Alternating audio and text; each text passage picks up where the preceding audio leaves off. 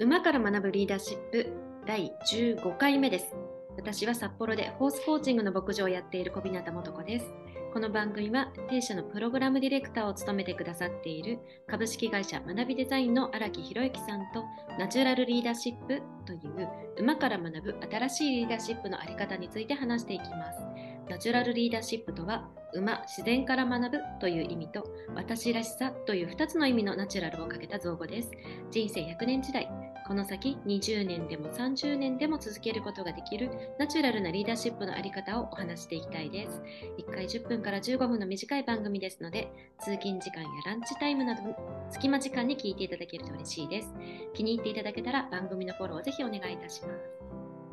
では、ヒロさん、前回の続き、浦幌町のお話お願いします。うん。えっと、そうなんですよ。あの、十勝にですね、浦幌町という、もう人口が4000人ぐらいしかいなくなってしまった、あの、まあ、町があるんですけれども、まあ、その町の再建復興、まあ、町づくり、地域おこしみたいなところに、その、僕も関わってるんですけどね。その時にですね、まあ、北村林業さんという、その、あの、北村さんにお話を聞く機会がまあ、実際その森の奥まで入ってですね、その木の伐採の現場を含めてね、あのいろいろ説明を受ける機会があったんですけれども、めちゃくちゃ良かったんですよね。で、何かっていうと、やっぱり一つ感じたのは、やっぱりその時間軸、ものを考える時間軸の長さなんですよ。結局木ってそんな促成栽培できないので、あの、80年周期とか言ってたような気がするんですけれども、1年ってなると、じいちゃんの代なんですよね。自分。自分のじいちゃんがやってくれたところが、親を経て自分のこうリターンになるみたいな。そんなある種贈与感覚みたいなのがある？だからまあじゃあこれから自分がやる行為もその孫の代に意味があるみたいな。今ね、あのちょっと北村さんにあのお子さんがいたかどうかちょっと把握できてないんだけど、そんなにこうね年配の方でもないので、孫は多分いない。だから目に見えないこうなんだろう存在に向けて行動してるわけですよね。でそれは自分がそういう贈与を引き継いだからっていう。この時間感覚ってやっぱり多くのものが本当に大事なものってやっぱり促成栽培できないじゃないですか。はい、大事なものって目に見えないんですよ。だからその企業の人材育成とかも考えた時にですねその人がどう育つかって見えないじゃないですか。でも自分が育ったこうプロセスとかを考えると結構金かけたなんかすごいねいろんなことを経てなんか今日の自分があるみたいなことを考えるとやっぱりそれなりのコストを払って育てるってこと大事なんだけどコスト切り詰めですみたいな話になって、そんな牧場なんか派遣さしねどれぐらいのリターンあんだみたいな話になってしまう。だからこの今のその森の中の現場見てもですねやっぱりすぐにリターンを求めるみたいな圧が強くなればなるほど、自分の代の収益みたいなことを最大化するみたいな行動に出てしまいかねないんですよ。そうですね。はい。子供孫知らねえよみたいな。とにかく今の自分のこの代の利益がマックスになるような合理的な分かる打ち手みたいなことの引力がめちゃ強くなるですよ。でもそれやると終わるってことですよ。本当ね、それね、そうだと思う。時間との付き合い方、うん、あのすごい重要で、あの、そうなんだよな。どれだけ、ま、放り投げられるか、自分がやったことをどれだけ遠くに放り投げる余裕があるかっていうのを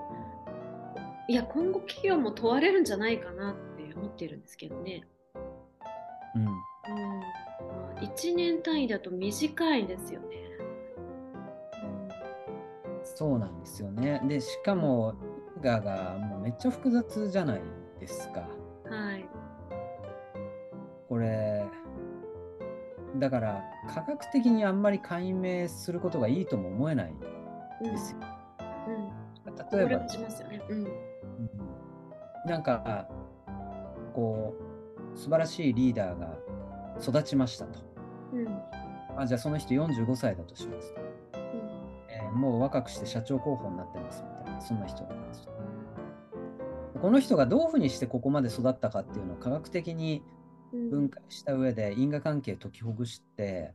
その人がここに至るまでのプロセスをか完全にこうトレースできるような教育プログラムを作りましょうみたいうん。なあんまうまくいく気しない行かない行かない。なんか急にまたインプット系になってね。これに従っとけみたいな。そうなんですよこの辺がねやっぱりその人材育成のめっちゃ難しいところでうんだからこそ人材育成に関わる人にある種のこう哲学的観念みたいなのがすごく求められるゆえんでもあるわけですよね。うん、うん。どどんな感じの哲学的かまあ時間にいやだから対もう見えないものを見るっていうそこに関する感度ですよ。だ例えばですよ実際にあの森の中行くわけですよね。そうするとこの森はいい森かどうかっていうのをうん分かるんですってやっぱり。うんうん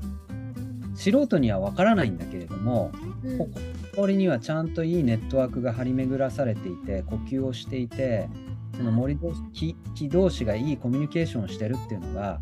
分かると。だからこの森はやがて良くなるだろうとかね。まあ逆もあるでしょうしね。森は泣いているみたいなそんな表現をねあの北村さんが紹介してくれましたけれども。うん。そういうことを感じる人もいるんですよみたいなことを言ってくれたんだけどうん。ある種なんかちょっとななんつうのかな。うん分かるようで分からないじゃないですか。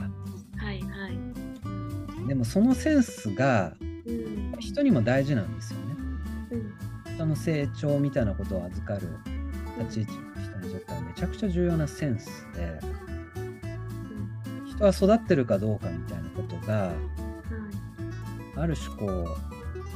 うなんだろうな数字に置き換えられないからこそうんそこのセンスが発達してるみたいなことってとっても大事なような気がしますね。うん大事ですね。うん、私もあの心理セラピーというか心理の研修もあの馬の研修とともにやったことがありましてね、うん、でやっぱ森の中に入っていってこうちょっとこう崖みたいなところがあるとと木の根っこっていうのがちょっと掘ると見えたりするんですね。でみんながいろんなところをちょっとずつ掘らせてもらってあんまり掘っちゃいけないけれどもうんそうするとそのる根っこがどのようにつながっているのかみたいなのがややちょっと感じられるうんんですね。だからその森の生態系っていうのを感じるしあの見えてない地面の下でこの森というものが成り立っているっていうのをこう、まあ、体感五感で感じるなんてことがあった。うん。でそのままその馬のプログラムに戻ると,、うんと馬と群れになるみたいなプログラムをやりましたね。人間がポツンポツンポツンって立っていて馬も立っていて。でこれ全体で群れになると感覚で感じたら手を挙げましょうなんていうプログラムなんですけどでなんか目に見えなくて何これみたいな。そんなん手に上がることあんの？時間かかりすぎんじゃないの？みたいなねあの疑念がみんなの中にふつふつと湧き上がるんですけどね。で実際あの全然終わらないことも、まあ、人数多かったりするとねありますけど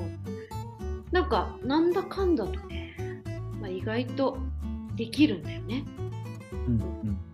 みんなが同時に手を挙げる瞬間っていうのが意外とやってくるもの。このそういうのをね要は信じる言葉だと信じにくいんだけれども言葉ない世界で体感してもらえるのってとてもいいなっていつもね見ながら感動してます。これがねすごく難しいのはそれが隠れ蓑になってしまう可能性もあるっていうのがやっぱりちょっと難しいところでいわゆる言語ができないのである。だからこう説明責任はないみたいな話になっちゃうとちょっと傲慢になっちゃって意のないその本当の趣味みたいな人材育成がバンバン行われて、うん、何がどうつながったのかわからないみたいな、うん。うん。まあ、実際どうつながるかは分かんないんだけどこうそこに対する姿勢の持ち方はすごく重要な気がしますよね。うんうん、あそうですね。うん、今ねまた時間が来ようときましたね。はい、うん、では本日はここまでということで次回またよろしくお願いします。はい、ありがとうございました。ありがとうございます。